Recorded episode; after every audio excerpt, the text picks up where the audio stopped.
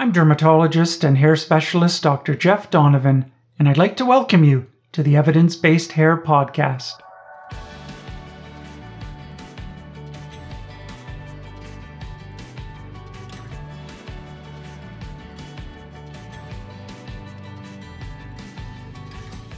A big welcome back to the Evidence Based Hair Podcast, Season 4, Episode Number 4. The Evidence Based Hair Podcast was created for hair loss practitioners. It was created for practitioners around the world who care for people with hair loss. Each week, I'll review a handful of different studies that are changing how we think about hair loss. I'll introduce them to you, I'll help you make sense of them, and I'll give you my thoughts on how a given study might just change how we diagnose or treat hair loss. These are studies in androgenetic hair loss, alopecia areata, telogen effluvium, traction alopecia, scarring alopecia. The Evidence Based Hair podcast was produced by the Donovan Hair Academy. This podcast was created for all those who help all those with hair loss. It was created for educational purposes and shouldn't be considered a substitute for medical advice. The second Monday of each month is dedicated to a variety of studies, including those in traction alopecia, telogen effluvium, tinea capitis, trichotillomania. And today it's my great pleasure to review with you eight studies. And for those of you who want a brief 5 to 10 minute overview, a mini podcast within our longer podcast, well, I'll give that to you now. And for those of you who want a bit more detail about all these studies, to figure out how to incorporate all this new information into your practice, well, you and I can dive into these studies together. Thanks for joining me on this incredible journey. So, we'll begin then by a study by Michelini and colleagues in the JEADV looking at the histology of COVID associated telogen effluvium. We all know that COVID 19 can cause telogen effluvium as well as potentially other hair loss issues, including alopecia areata. But COVID associated telogen effluvium is one of the most common types of hair loss that the SARS CoV 2 virus can bring. And a very fascinating study by Michelini and colleagues suggests that COVID associated telogen effluvium can be associated with thickening of nerves as well as dermal fibrosis. And the reason this is so important is because it raises the possibility that some of the hair loss in COVID 19 associated hair loss could, at least theoretically, be permanent or difficult to revive in some cases. So we'll take a look at this. This is a new concept, this concept of thickened nerves and sclerosis and fibrosis happening within the dermis. We'll take a look at this study of four patients. Then we'll take a look at a nice study from Saudi Arabia looking at the chances of shedding after COVID vaccines. And this study suggested that 28% of patients had shedding after COVID vaccination. I think this is important. We know that vaccines and COVID 19 can cause shedding. We don't really have good numbers on the risk of shedding after vaccines. But this study suggests that maybe it's not as low as we sometimes think it is. So we'll take a look at this study together. Then we'll take a look at a study from Turkey looking at, again, COVID associated hair loss. And a study which shows that nine months after COVID 19 infection, about 23% of patients are still reporting hair loss. And so I think we've come to believe that COVID 19 can sometimes cause hair loss, not always. But it runs its course, five to six months, it's kind of done.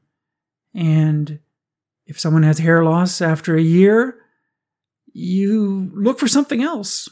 I had hair loss in 2021 and now it's 2022. Well, it's not due to COVID. That's way too long for this to still be COVID. That's the way we think now. And I think that this study teaches us that, hang on, maybe some patients are still experiencing some sequelae of COVID 19, even at nine months. And I think together with the Michelini study, which I'll review, looking at this dermal fibrosis and thickened nerves. Maybe, just maybe, there are some long term consequences of COVID related infection.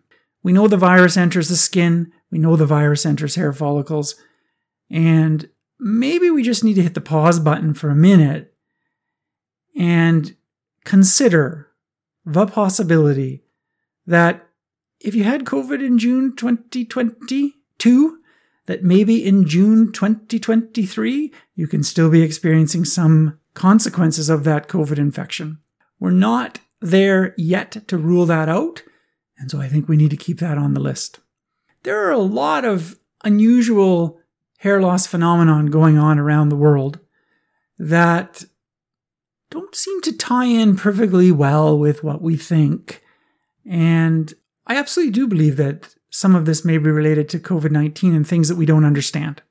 In other words, I think the ability to neatly package hair loss presentations into neat little bundles of you have androgenetic hair loss, telogen effluvium, you have androgenetic hair loss, alopecia areata, you have seborrheic dermatitis, telogen effluvium. My personal view is our ability to package is a little bit tougher right now. And I think that's due to COVID 19. And so we'll take a look at these concepts. I think this is really important. COVID's still new to the world, and I think we have to be humble to the fact that we don't understand everything about it. And so let's keep an open mind. Another study we'll look at addresses some trichoscopy findings of COVID infection. You know, generally speaking, we think of the telogen effluvium that COVID causes as having trichoscopic findings of empty follicles, decreased density, short regrowing hairs. It's the same findings of a telogen effluvium from dieting or low iron or thyroid problems.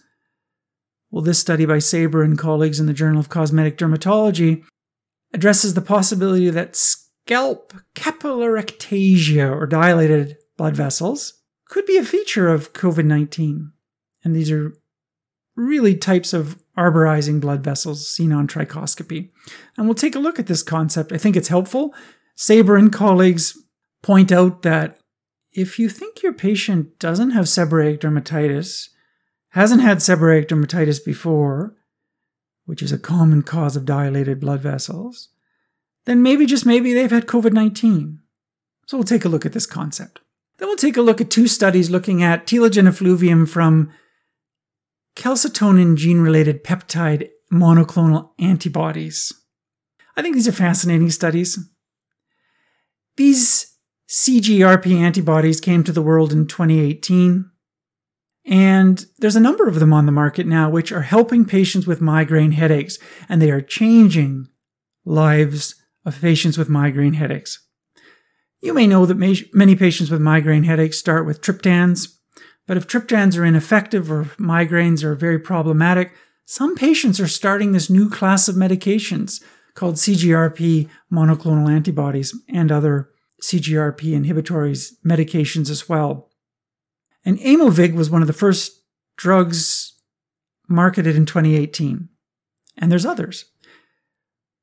But Ruiz and colleagues discussed two patients with telogen effluvium after a CGRP monoclonal antibody. And they discussed what happened when the drug was changed to another CGRP monoclonal antibody. Patients still had shedding. And then they look at the FDA adverse event reporting system for all the reports of CGRP monoclonal antibody associated hair loss. And we'll take a look at that together and we'll see that this class of drugs can rarely cause hair loss, and I think we need to be aware of it. Another study by Evers and Wald discussed telogen effluvium in six patients out of 279 that were treated with this CGRP monoclonal antibodies. So that's 2.2% of patients had shedding. And I'll, I'll walk you through the Evers and Wald study Patients had shedding with one monoclonal antibody, went to another monoclonal antibody. Six of the patients had shedding, and when they changed, four of them finally had the shedding shut off, but two didn't. One switched yet again, and finally had the shedding shut off after the third monoclonal antibody, and one stopped They, they just stopped after the second, didn't go on. So we'll take a look at that study. Then we'll take a look at low dose oral minoxidil and its use in traction alopecia. A nice study by Awad and colleagues. Looking at 58 patients, 75% of them were white, 10% black, with traction alopecia and the use of oral minoxidil starting at 0.75 milligrams and moving up to 2.5 milligrams mean dose, so fairly high doses for women. But the ability of low dose oral minoxidil to help patients with traction alopecia. And finally, we'll look at a nice study looking at a database describing pediatric patients with tinea capitis. And we'll see that many patients had inadequate testing. Only about 20% of children in this large database had adequate testing. And only 60% of patients with tinea capitis in this database had oral antifungal treatments for their tinea capitis. Oral antifungal treatments are the mainstay of treatment for tinea capitis. Topicals should not be used, but yet topicals were used in a large percentage of patients. And so we'll take a look at these studies together. The references for all of these are in the show notes that accompany this episode. So let's begin then by Michelini and colleagues, a study in the JEADV March 2023 titled Telogen Effluvium in SARS CoV 2 Infection Histological Aspects. A fascinating study, a small study, but a fascinating study that I think we should all know about. The point of this paper is to point out that telogen effluvium after COVID 19 may show dermal fibrosis and thickened nerve trunks. So, hair loss is a recognized sequelae of COVID infection. Many patients develop telogen effluvium, and as we've spoken about before, it can occur anywhere from a few weeks after COVID infection to up to a few months after COVID infection. And so the author set out to better understand the features of COVID associated telogen effluvium. And so they evaluated four female patients between 53 and 62 years of age who presented with acute hair loss starting one to three months after their COVID infection. The pull test was positive. Trichoscopy showed the typical features that we all know is uh, descriptive of telogen effluvium, including empty hair follicles on trichoscopy, single hair follicular units, regrowing hairs, and the trichogram, when it was plucked from the parietal area, showed a telogen rate higher than 20%. But what did biopsies show? Well, biopsies showed a shift in the proportion of telogen hairs. Normally there's about 10% to 15% telogen hairs. Here there was 50% telogen hairs on biopsies. There was no inflammation, but there was a wide variety of histological features ranging from dystrophic hairs to bulb atrophy to fibrosis. And the authors also described a thickening of nerve trunks or hypertrophy of nerve endings, which they call dermal hyperneuria. And that was a feature of all four of these patients. And so these are new concepts in biopsies of telogen effluvium from COVID patients. Dermal hyperneuria has been defined as the presence of an increased number of hypertrophic myelated and non myelated nerve fibers in the dermis.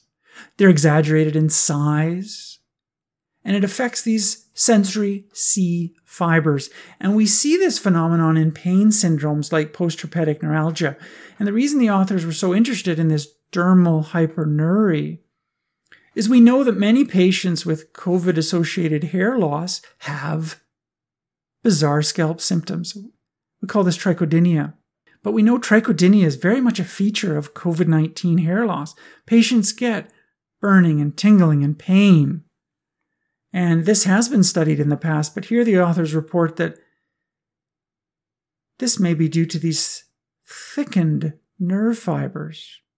It's not clear why this is occurring, but of course, in many of these COVID related phenomenon, the proposal is given that there's some cytokine storm with the release of massive numbers of cytokines that trigger fibrosis.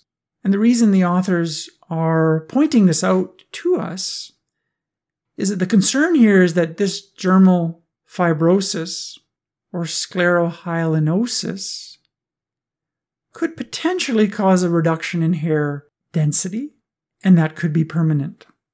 Of course, more studies are needed in this, but these are newly described phenomena which suggest at least the possibility that some of this might not be reversible. So we need more study to better understand what happens to these thickened nerves over time, what happens to this dermal fibrosis, bulb atrophy, what happens to all of these histological features over time.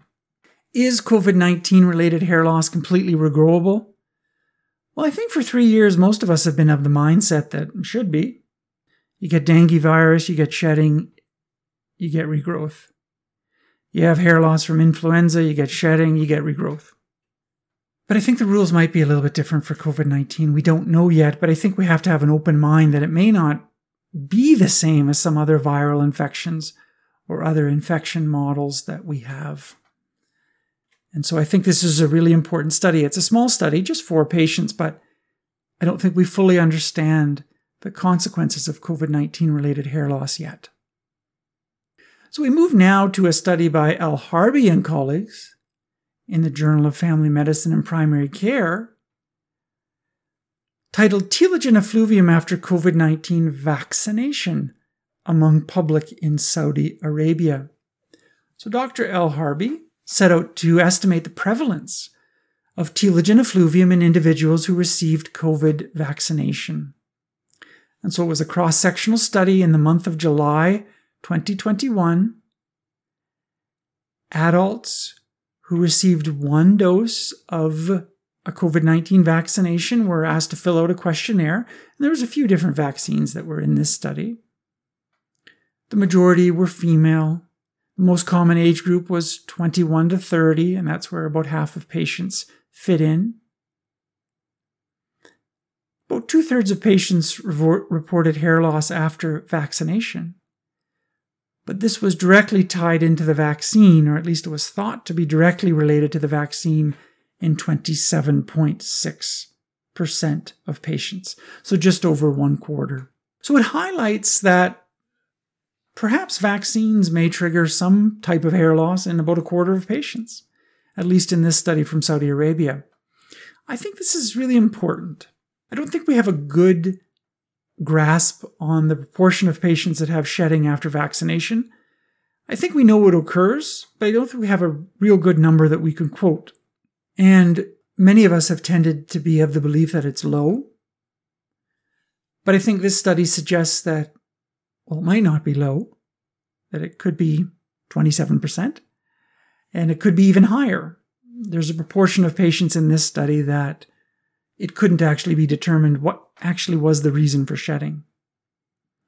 But I think this is really important. Vaccines for COVID will be with us forever.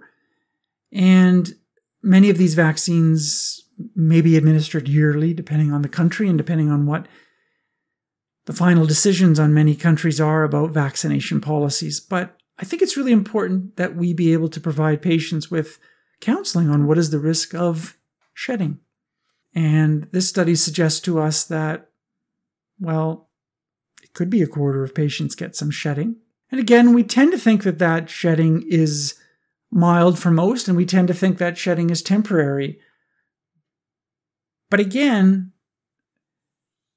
it's really important to recognize that in patients with certain types of hair loss, especially androgenetic hair loss, that repeated cycles of shedding sometimes have the potential to push androgenetic hair loss forward. And so we need to be aware of this as, as we counsel patients about what makes sense for them in their lives. We take a look at another study from Turkey titled The Evaluation of Long Coronavirus Disease Symptoms at Ninth Month from Hospital in Turkey. So, this was a nice study which looked at what symptoms are patients f- experiencing nine months after their COVID infection? And so they performed a cross sectional study in November 2020 of COVID 19 patients, and they contacted them nine months after their infection. And there was 329 patients in this study. Average age was 48.9 years. 51.7% of patients were female. And 79% of patients were still having one symptom at month number nine. These included weakness, fatigue, forgetfulness, sleep disturbances, joint pains, but hair loss was present in 23.4% of patients at month 9. So 23% of patients, almost a quarter of patients, were still having hair loss at month number 9, and this was more common in women than in men. So I think this is an important study because again it reminds us that some symptoms don't resolve completely. And in this study, a quarter of patients were still having hair loss concerns. This study is important for us to be aware of. It was conducted in 2020, so these patients would not have been vaccinated. And so we really need to understand how vaccinated and non vaccinated patients differ in terms of chronic hair loss issues after COVID 19. And we need to understand more about how new virus subtypes like Omicron differ from the earlier versions of the virus in 2020 and 2021. It's possible that hair loss is less common now with Omicron. It is possible that long term hair loss related symptoms are less common in vaccinated individuals than non vaccinated. I don't think we fully understand this yet, but this is important information for further studies. The main message of these studies are that I don't think we're there yet to package coronavirus related hair loss in a descriptive sentence that we understand well. We would like to be able to say that patients develop hair loss starting month one to three. They shed for two or three months. Some patients experience trichodynia or hair pain, and then it resolves, and then the hair grows back. That's what we believe. I don't think we're there yet. I think we have studies, including Michelini and colleagues, suggesting that there's this thickened nerve fibers and scler- sclerohyalinosis, there's fibrosis, there's atrophy of bulbs. We have other studies suggesting that a quarter of patients are experiencing hair loss at month number nine. So I don't think we're there yet to explain COVID related hair loss in one sentence. We know that some patients are experiencing alopecia areata after COVID infection.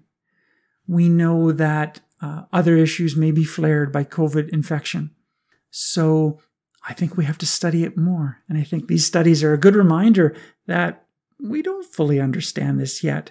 And it may not be applicable to bring on the models that we have of dengue virus, influenza, etc., etc., to explain COVID related hair loss. So, more studies are needed, especially long term studies. So, we move on now to a study by Saber and colleagues in the Journal of Cosmetic Dermatology titled Scalp Capillarectasia as a trichoscopic sign of COVID 19 associated telogen effluvium. Capillarectasia means dilation of these delicate capillaries in the skin. So, when one looks at the published medical literature, it's possible to see that COVID associated telogen effluvium has several trichoscopic signs, including decreased hair density, empty follicles, and short regrowing hairs. And for the most part, these are identical trichoscopic features to any cause of acute telogen effluvium. You would expect the trichoscopy of COVID associated telogen effluvium to match pretty closely telogen effluvium from low iron, telogen effluvium from weight loss, telogen effluvium from medications. But are there different trichoscopic findings in COVID 19 associated hair loss?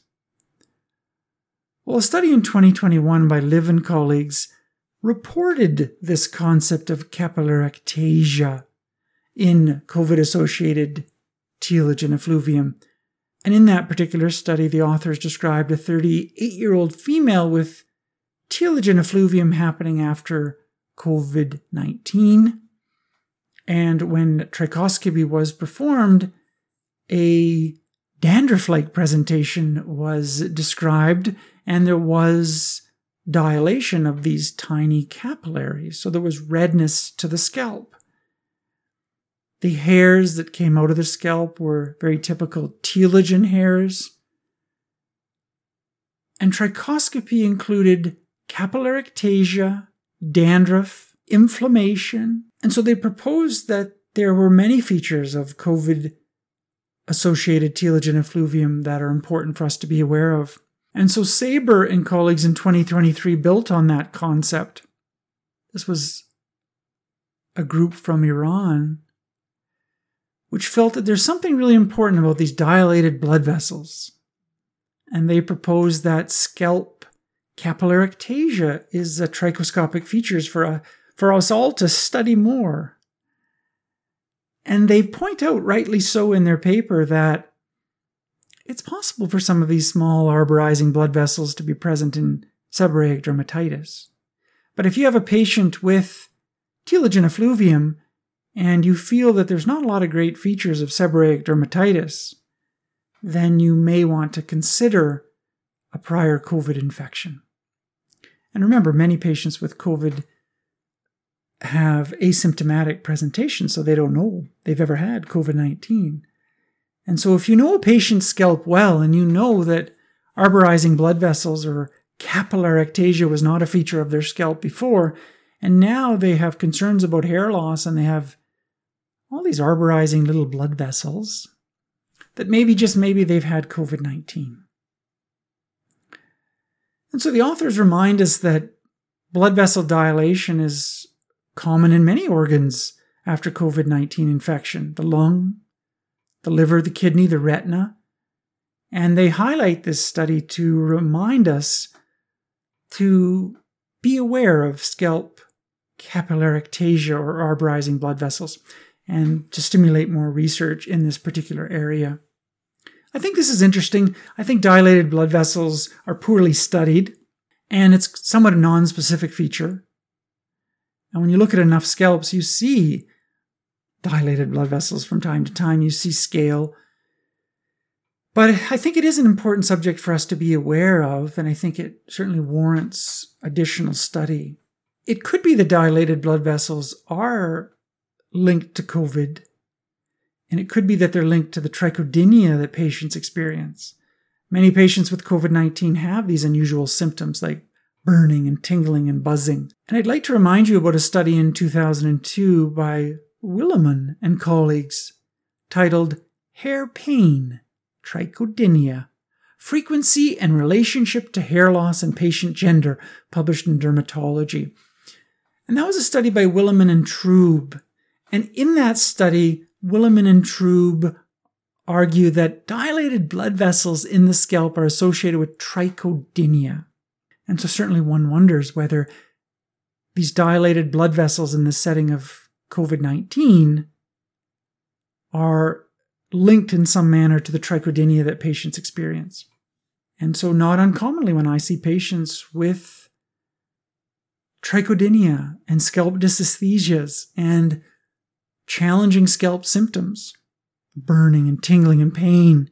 These dilated blood vessels are present, and it can be a helpful trichoscopic sign to better understand trichodynia and dysesthesia. I think this is a nice study. We need more studies looking at the dilated blood vessels on the scalp in COVID patients. So we'll leave telogen effluvium from COVID 19 and turn now to telogen effluvium related to a group of medications known as CGRP monoclonal antibodies, a study by Ruiz and colleagues. These CGRP monoclonal antibodies are new medications which are helping patients with migraine. You're well aware that migraines can be extremely disabling for people. Migraines are prevalent in many countries across the world. An estimate suggests in North America that one in five women are affected by migraines and one in 15 men are affected by migraines, and that data is similar across many countries. The current model for understanding the pathophysiology of migraines suggests that neurons on dural blood vessels trigger the release of plasma proteins and vasoactive substances like calcitonin gene related peptide, CGRP, as well as substance P. And these vasoactive factors trigger vasodilation, and that gives neurogenic inflammation and pain that's experienced as headache. And calcitonin gene related peptide, CGRP, is thought to play a key role in migraines.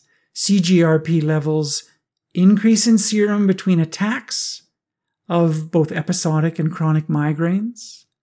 And these increased levels reverse when treatments are administered with standard first line treatments like the triptans. And it's well known that when you inject CGRP, you trigger headaches, mimicking typical migraines.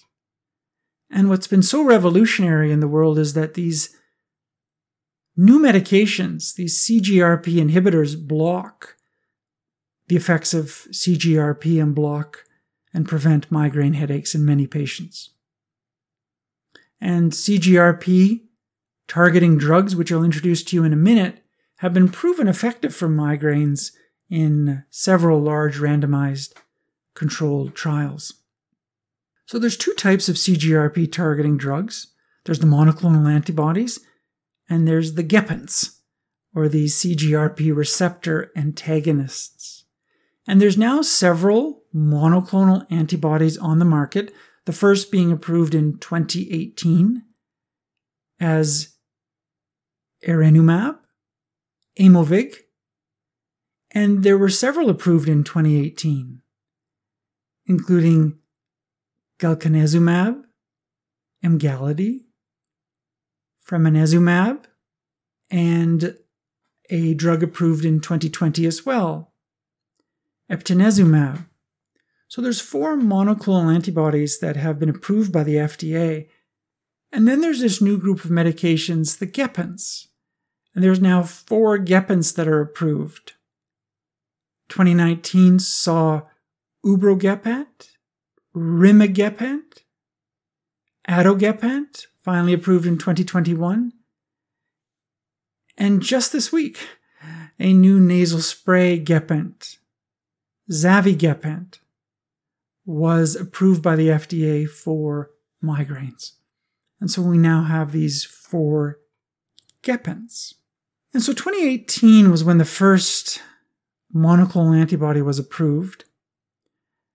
And data started to accumulate that maybe, just maybe, some patients are experiencing hair loss and hair shedding.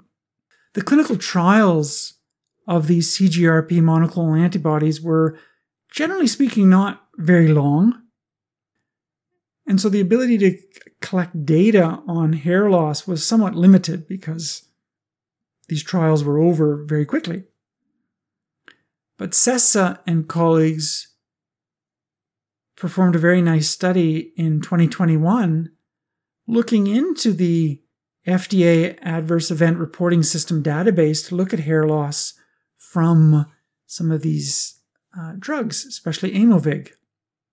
And so Sessa in 2021 dove into that FDA Adverse Event Reporting System, which is called the FAERS database. There was some 23,000 cases that were looked at of adverse events from these CGRP drugs 20, uh, 67% were reported by consumers. And of 1,303 unlabeled adverse events, 49 of them had a statistically significant disproportionality compared to other drugs used for migraines like the triptans and others. And the top five adverse events that seemed to be disproportionately represented were blood pressure problems, alopecia, anxiety, influenza like illness, and depression. But there were others as well.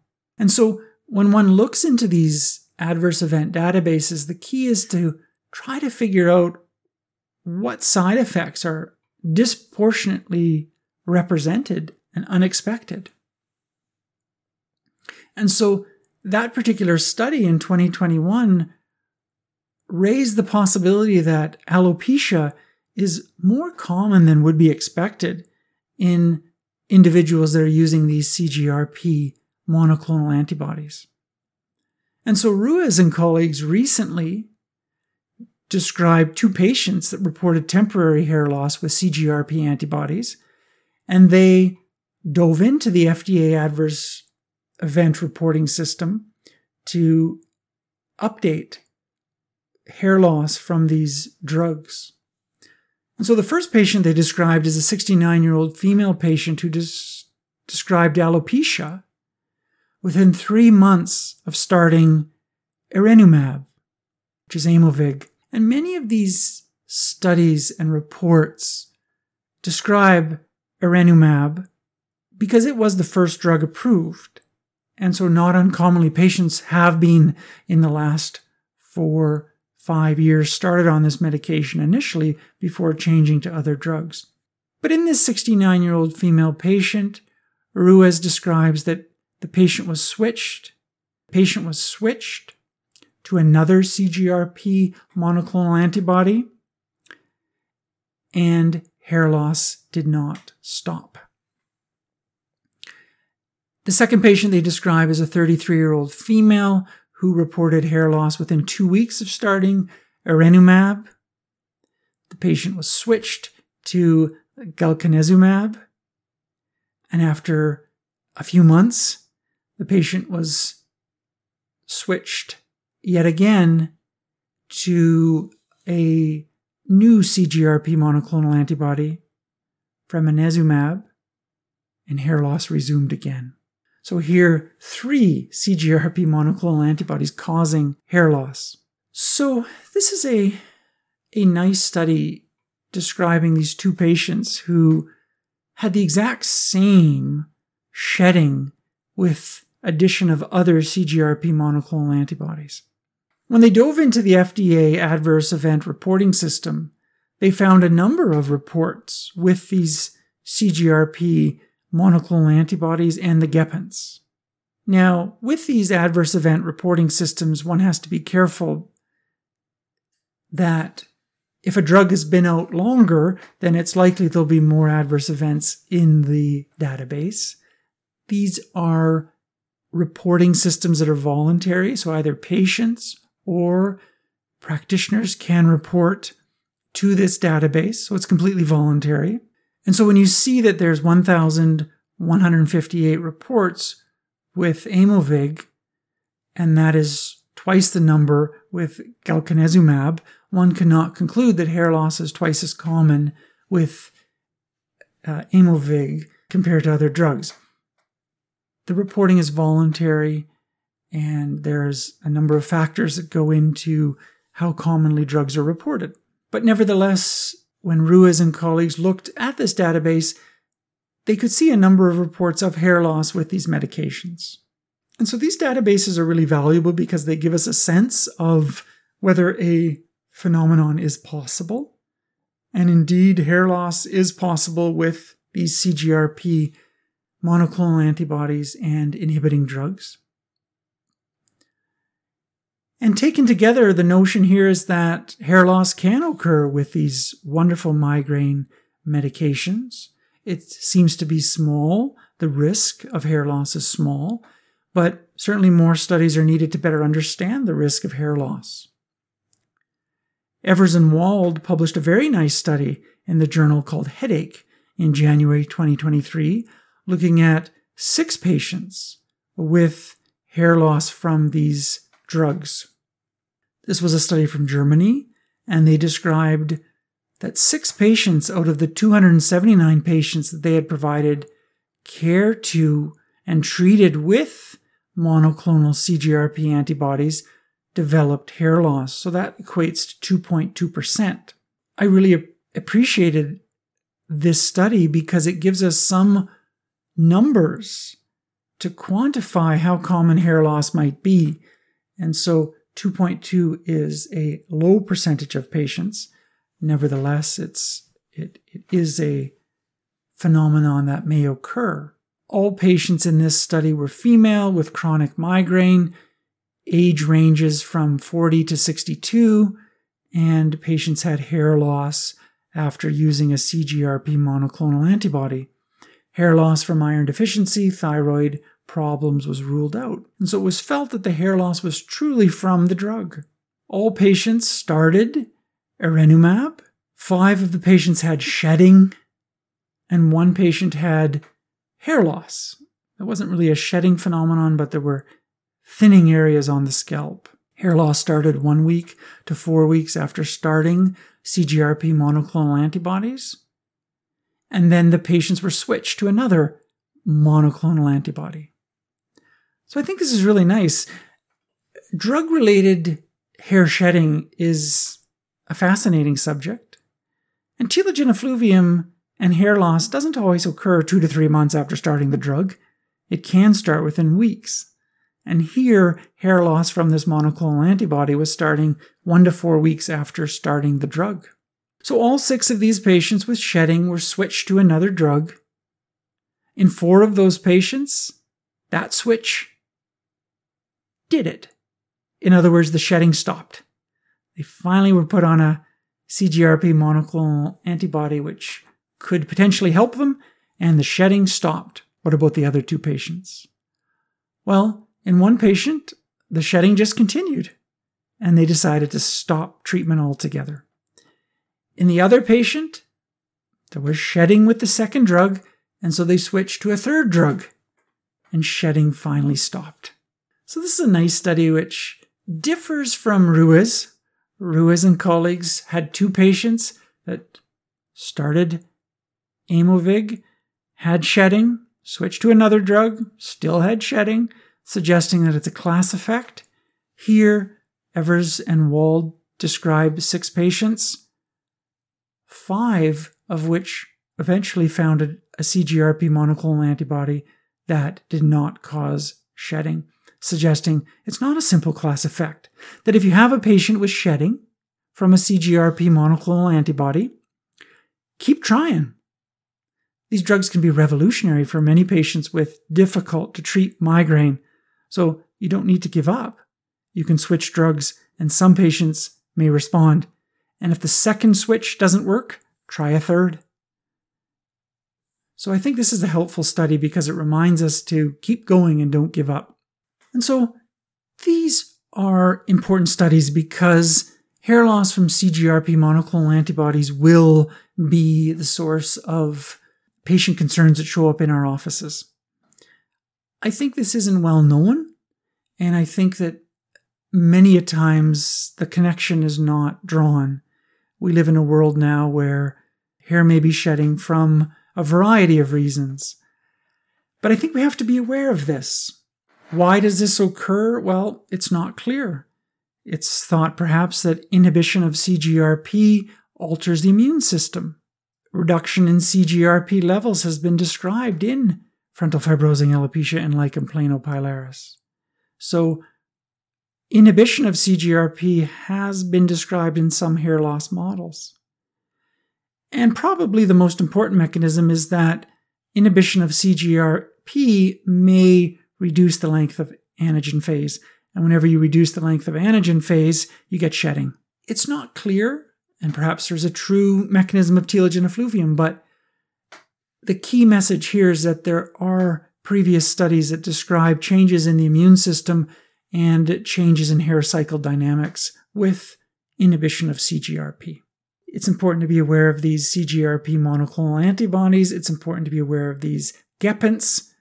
And it's important to be aware of this brand new gepant that was just approved March 10th, 2023, Zavegepant a nasal spray for the treatment of acute migraine with or without aura. It's the first nasal spray that was approved, and they predict that it'll be available in pharmacies in the summer of 2023.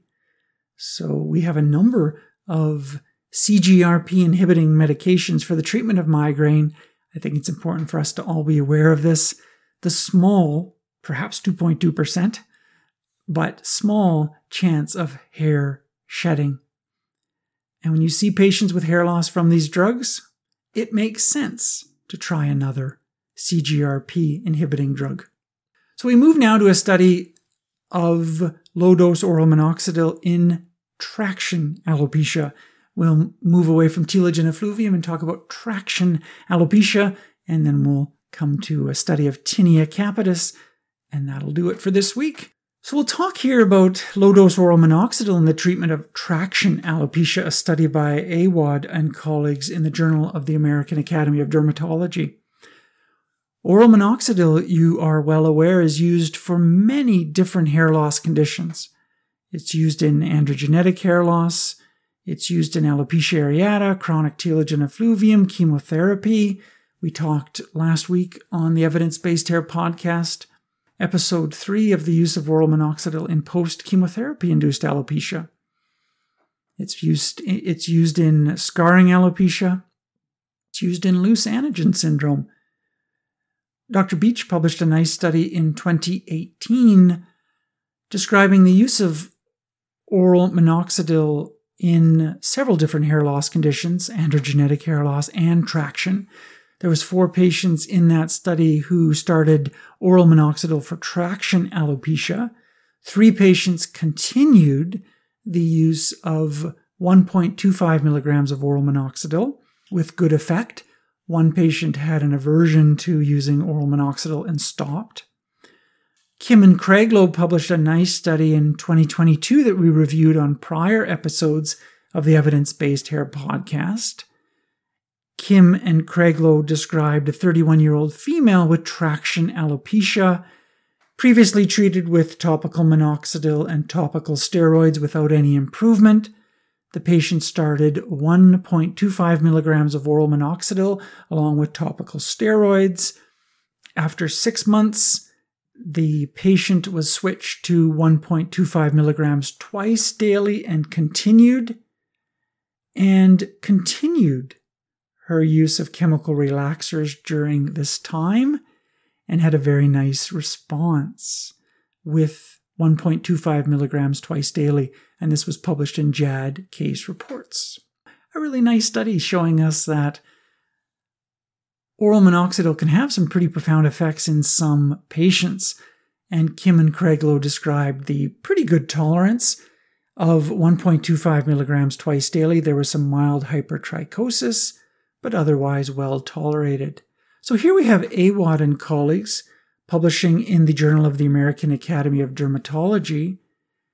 And Awad and colleagues set out to retrospectively review the records of patients with traction alopecia 12 years of age or older who had been treated with low dose oral minoxidil for six months or more. They used the marginal traction alopecia severity scale, which is a scoring system which scores patients from 0 to 18, with 18 being maximal hair loss. It gives a score of 9 for the front and 9 for the back. There are three areas in the front, three areas in the back, and a score of 3 is given for each of those areas, totaling 18 total. And so with a 58 Patients in this study, 57 were female, one was male. The mean age of onset of traction alopecia was 32 years, and patients had traction alopecia for a mean duration of 6.4 years. What was interesting in this study is that 75% of patients were white, 10% were black, 8.6 were Middle Eastern, 3% were South Asian, and about 2% were East and Southeast Asian. I think that's important to understand those demographics as we come to understand the benefits of oral minoxidil in this study. Patients mostly had frontal and temporal traction alopecia. 50% had hair loss in the frontal zones, 65 in the temporal zones. The mean starting dose was 0.75 milligrams and this was titrated upwards until good growth was seen or acceptable growth was seen, and the mean final dose was 2.5 milligrams. So I think that's really important to understand. That's the mean final dose. So some patients would have less and some patients would have more. These patients are, for the most part, female patients. And a mean final dose of 2.5 milligrams is a pretty high dose. Many patients that I see do really well on 1.25 milligrams, 1.875 milligrams. As the dose is pushed, in my practice, a large proportion of patients do get swelling in the feet and swelling around the eyes and hypertrichosis. And so 2.5 is pretty high dose, and I think we just need to be aware of that.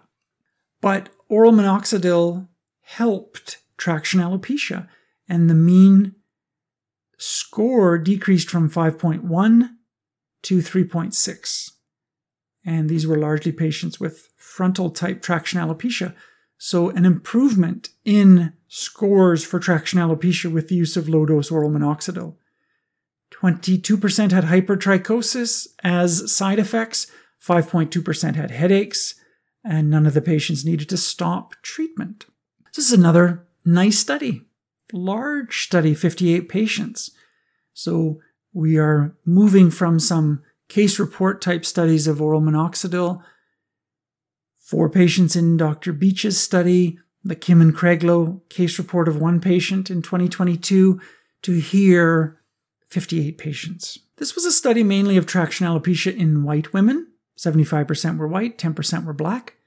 I think we need to be aware of that because some of the mechanisms acting on different hair types could be relevant as we understand traction alopecia. The authors did report that in those patients, those 10% of patients that had afro textured hair, that a good response was also found with the use of oral minoxidil. This was also a study of patients with fairly long standing traction alopecia. 6.4 years was the mean duration of traction alopecia. So it was a mild improvement in hair with the use of fairly high doses of oral minoxidil. I think this study reminds us that long standing traction alopecia is not easy to treat. There was an improvement in the traction alopecia severity score. It would be nice to get a sense of what proportion of patients felt this was a good result. These were 58 patients.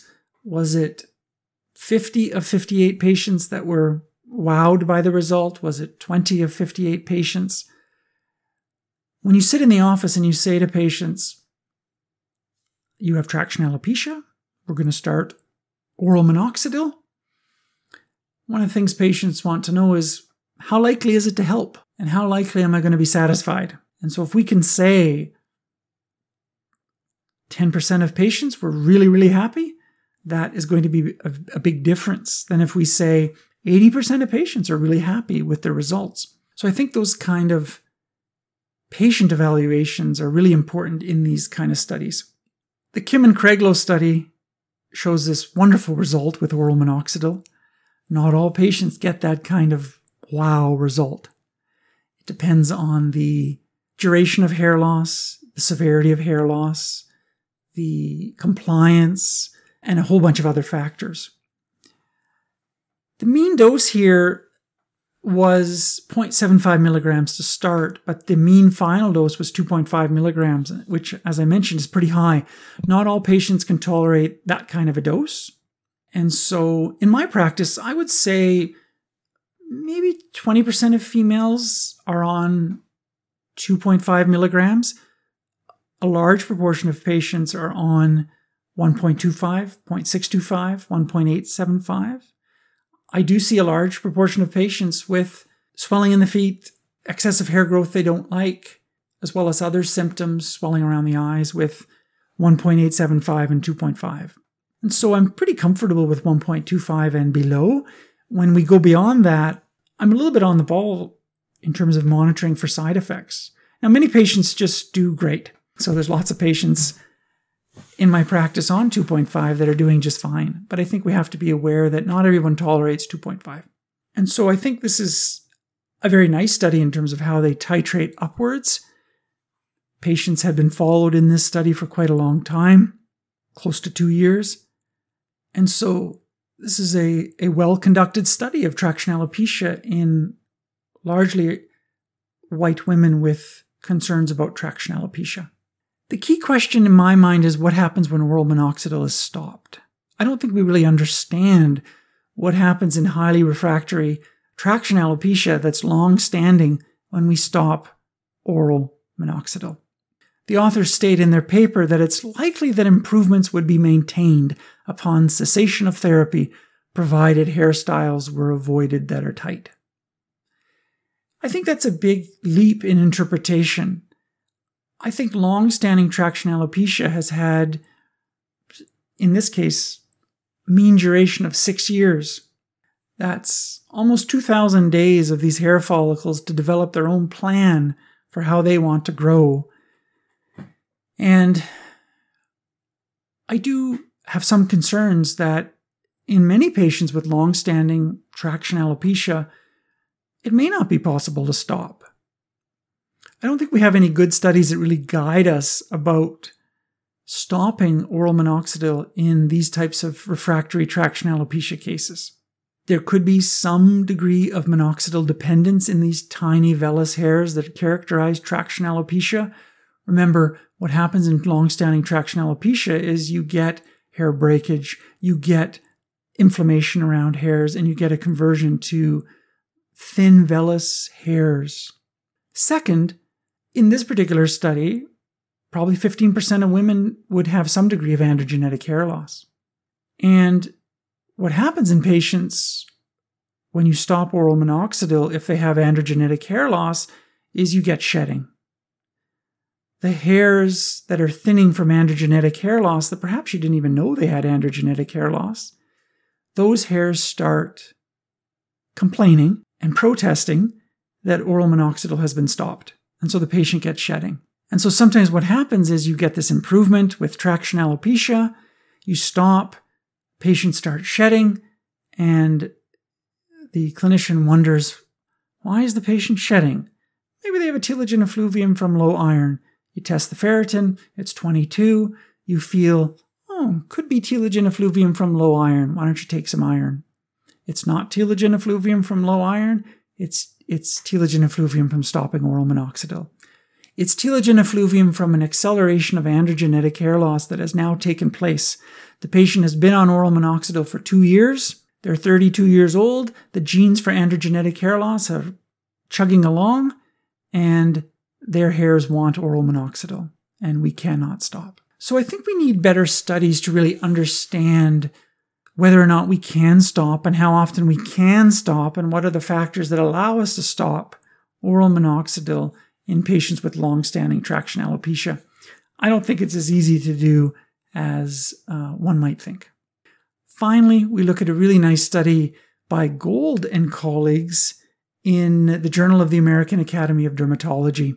The title says it all Inadequate Diagnostic Testing and Systemic Antifungal Prescribing for Tinea capitis in an observational cohort study of 3.9 million children.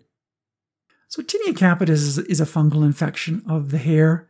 It's more common in children than in adults. And one of the most important concepts is it requires oral antifungal treatment rather than topical. So when you have children with tinea capitis, don't use antifungal creams, don't use ketoconazole shampoo. Sure, those can help a little bit in terms of reducing spore number, and they can help members of the family that are possible to prevent them from being affected. But we don't use antifungal shampoos and antifungal creams to treat tinea capitis. We use pills. And if you don't treat tinea capitis properly, you can get persistence of infections. You can get spread to others, other members of the family, other members of the classroom, other friends. And you can potentially get permanent hair loss. If tinea capitis goes on long enough, you can get permanent hair loss. And that can sometimes be of a scarring alopecia. There's different species that cause tinea capitis. Microsporum canis is the most common agent in Europe. T. tonsurans, Trichophyton tonsurans, is the most common agent identified in North America. And over time, species are changing. And so it's helpful for us all to follow cultures to better understand how the epidemiology changes over time. Because more and more anthropophilic species like trichophyton are being identified in Europe, for example, over time. Why do children become affected more with tinea capitis than adults? Well, it's thought that the scalps of children have a lower concentration of fungistatic fatty acids, fatty acids that can kill fungi. And then as puberty approaches, the scalp accumulates more and more fungistatic fatty acids that can kill fungi. There's different groups of fungi. There's anthropophilic, zoophilic, and geophilic. And these are traditionally groups of dermatophytes that can be passed human to human, anthropophilic, or from animal to human, like your dog, like your guinea pig. We've talked about this on prior episodes. Guinea pigs are a wonderful source of Tinea capitis. Those are zoophilic sources, and then geophilic sources from the soil. And so there's many different types of organisms that can cause Tinea capitis, and it's important for us to understand this, how it changes over time. Certain drugs work better on certain types of Tinea capitis than others.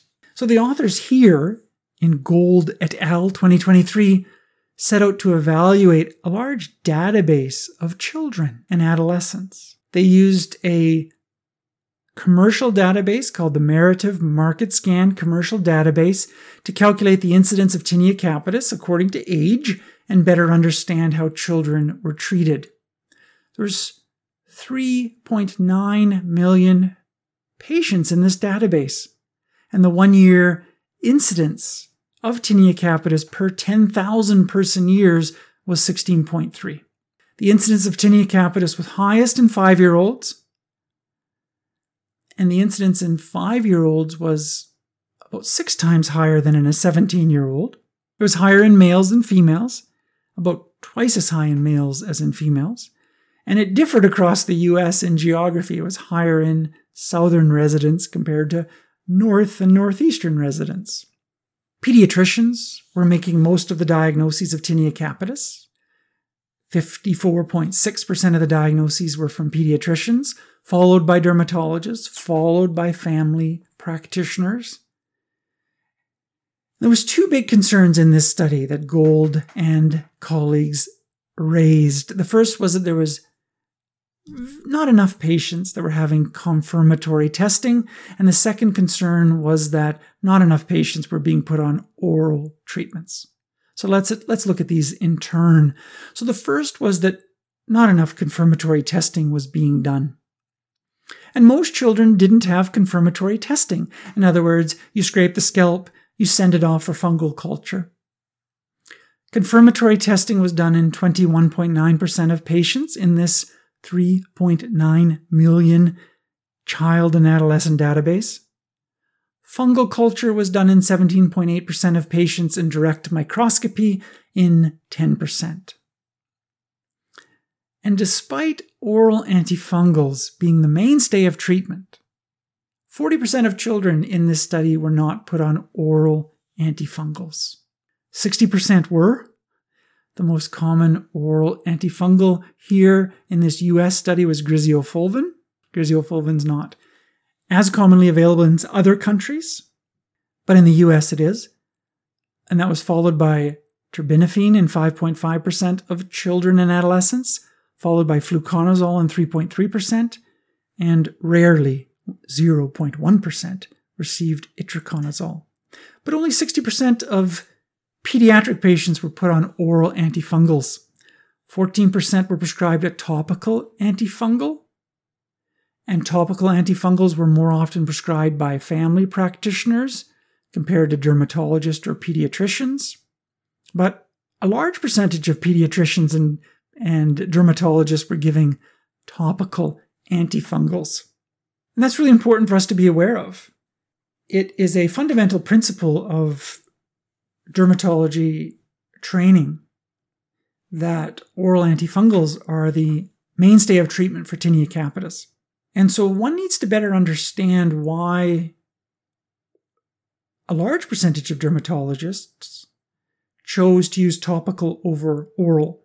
Is it lack of knowledge? Is it fear of oral antifungals and side effects? Is it a an experience with certain protocols for topicals that in their experience it works? I don't think we understand, but I think the data to date supports the notion that oral antifungals are the mainstay of treatment. And so this is a valuable study which highlights some gaps. And these are significant gaps. Only 20% of patients are getting confirmatory testing. And so a large proportion of clinicians look at the scalp and say, this is tinea capitis. Treat it. It's valuable to know the species.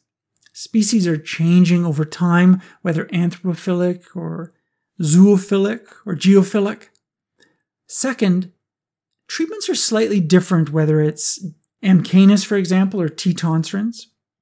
And one of the things that's so helpful in treating tinea capitis is to scrape the scalp again after a treatment course is done to see if there's truly been mycologic cure.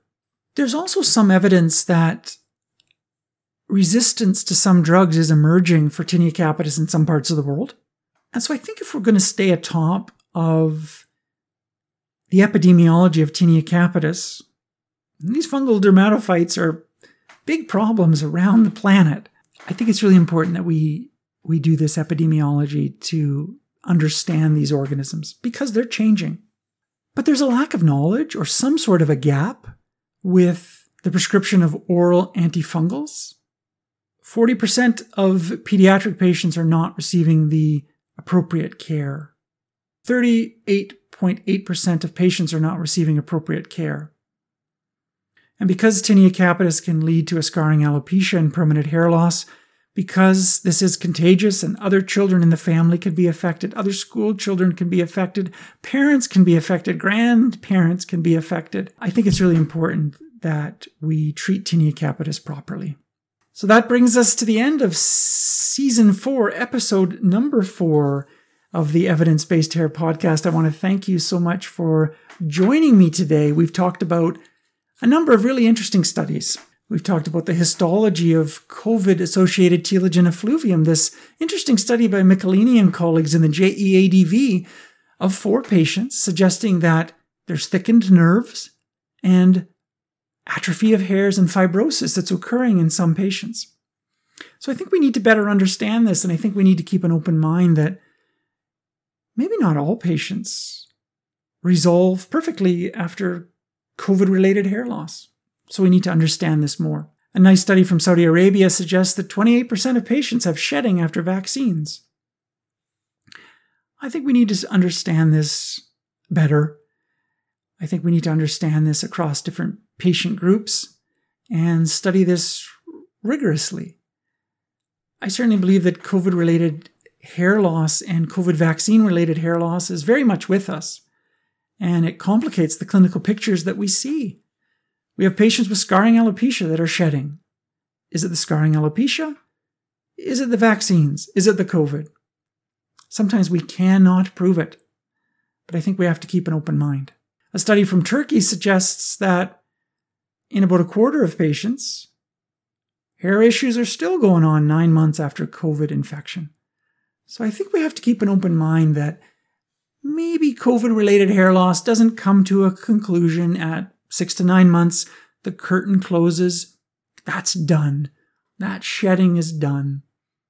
Maybe it doesn't respond like dengue and influenza and other infections that we know well. Certainly, COVID has surprised us in many ways in its multi organ effects. So let's keep an open mind and study it. Maybe it does have some longer sequelae in some patients. I certainly think it does, and I think we need more study. A nice study by Saber and colleagues looked at capillary ectasia. This was in the Journal of Cosmetic Dermatology. It seems that dilated blood vessels are seen in many organs after COVID infection, and the authors proposed that these dilated blood vessels, what I would call arborizing blood vessels, or what they call capillary ectasia, is a feature of COVID 19 infection. And I think we need to study this more, but keep it in mind. It may be a helpful sign that warrants further study. I reviewed two nice studies of CGRP monoclonal antibodies. I think this is a really important area for us to understand. These CGRP monoclonal antibodies and inhibitors, and now these nasal sprays, these change people's lives. Many, many years ago, many decades ago now, when the triptans came out, they played a big, big role, and they still play a big, big role in helping migraine headaches and improving lives of people with migraine headaches. But there's a lot of people who still have headaches despite use of triptans and other headache medications. And these CGRP monoclonal antibodies have changed people's lives dramatically. And patients have shared with me just how revolutionary these drugs have been. But they may cause hair loss. And it's not clear the exact incidence. One study by Evers and Wald suggests that maybe 2.2% of their patients had hair shedding or hair loss from these CGRP monoclonal antibodies. The study from Ruiz described two patients with hair shedding from these CGRP monoclonal antibodies. They made a switch to another drug. Shedding still happened.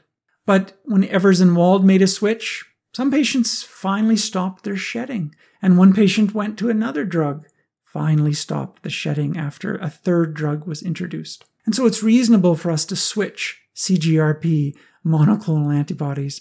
There's about four that have been FDA approved, and then four of these other inhibitors that are non monoclonal antibodies that have been approved. So, certainly a large group of drugs to pull from for treating refractory migraine. We talked about a nice study of low dose oral minoxidil in traction alopecia, largely a study in white women, a study of 58 patients by Awad and colleagues. And the authors show that frontal traction alopecia and temporal traction alopecia improved with low dose oral minoxidil at reasonably high dose in women. The mean dose was 2.5 milligrams in the end. I think the outstanding question is can we stop the drug? I don't think we know. I don't think the studies have been done to really convince us. When you have traction alopecia that's been around six years, that's a long time for these hairs to be fussy about what drugs they like and what drugs they don't like. I'm not completely convinced that we can stop oral minoxidil in patients that have nice results. So we need more studies. Maybe we can in some, maybe we can't in others. Maybe we can with traction alopecia from a braid, weave cornrow. Maybe we can't from traction alopecia from a tight ponytail. I think we need these studies. Traction alopecia is a fascinating subject area which is really poorly studied. Hair type certainly matters. Traction alopecia occurring in black women is not identical to traction alopecia occurring in white women. The concept is similar, but hair follicles are different, shape is different, the inflammation can be different. And I think this is really relevant, and I think we need to continue to study this area. Traction alopecia is very much a neglected area, and we need more good studies.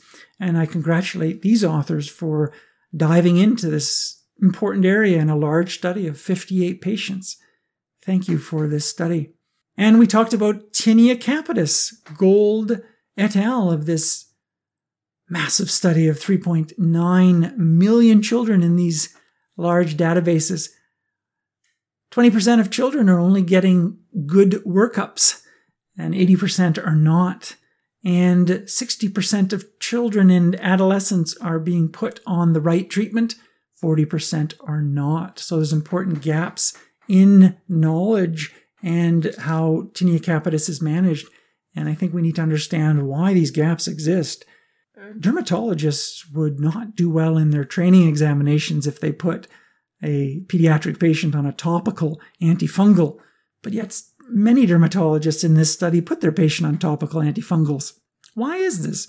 Is it lack of knowledge? I don't think so. Of course, it could be, but there may be other reasons that need to be explored, and I think it's important we do understand this. For other practitioners and some dermatologists, absolutely, it, it may be lack of knowledge, but we need to understand this better because there are many children around the world who have scarring alopecia from tinea capitis, and um, these are large patches of, of scarring alopecia that very much mimic alopecia areata or pseudopelade, and children had tinea capitis when they were 5, 10, and um, they have these gaps of hair all throughout their scalp. And transplant is an option, excision is an option, but the better option would have been to treat aggressively, culture at first, treat aggressively, and reculture. That would have been the best plan to prevent the negative sequelae of tinea capitis in children. That's it for this week. I want to thank you so much for joining me. Next week, we're back. It's the third Monday of the month of March. And that's a Monday where we talk about scarring alopecia. And I'll be talking about a number of fascinating studies in scarring alopecia that have been published in the last month or two.